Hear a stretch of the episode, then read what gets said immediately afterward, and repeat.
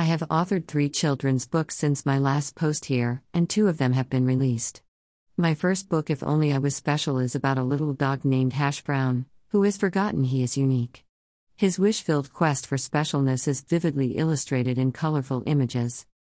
My second book, Hi, I'm Noah, is based on a true family story.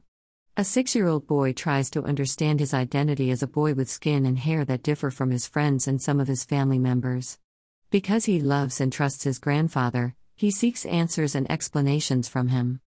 My third book, From Nabor with Love, is another Standard 32 page children's book packed full with colorful illustrations. This book, too, is based on real events on Easy Straight. Nabor is a young tuxedo cat who took up residence among us. In his door to door adventures, he illustrates how friendliness, love, and caring can make a better world. If possible, Like to have this one released before the holiday season. Visit the links and check them out. Please feel free to comment and or review.